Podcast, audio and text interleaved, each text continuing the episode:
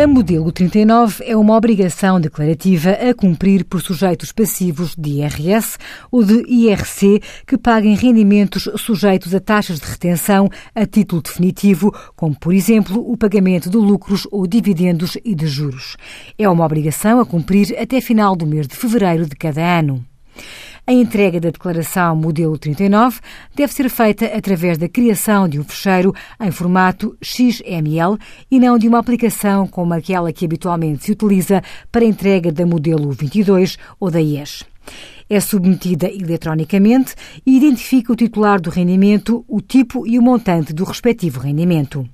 Este é mais um instrumento ao dispor da autoridade tributária e aduaneira ao nível do controle cruzado de informação e de apuramento da verdade declarativa no combate à fraude e à evasão fiscal.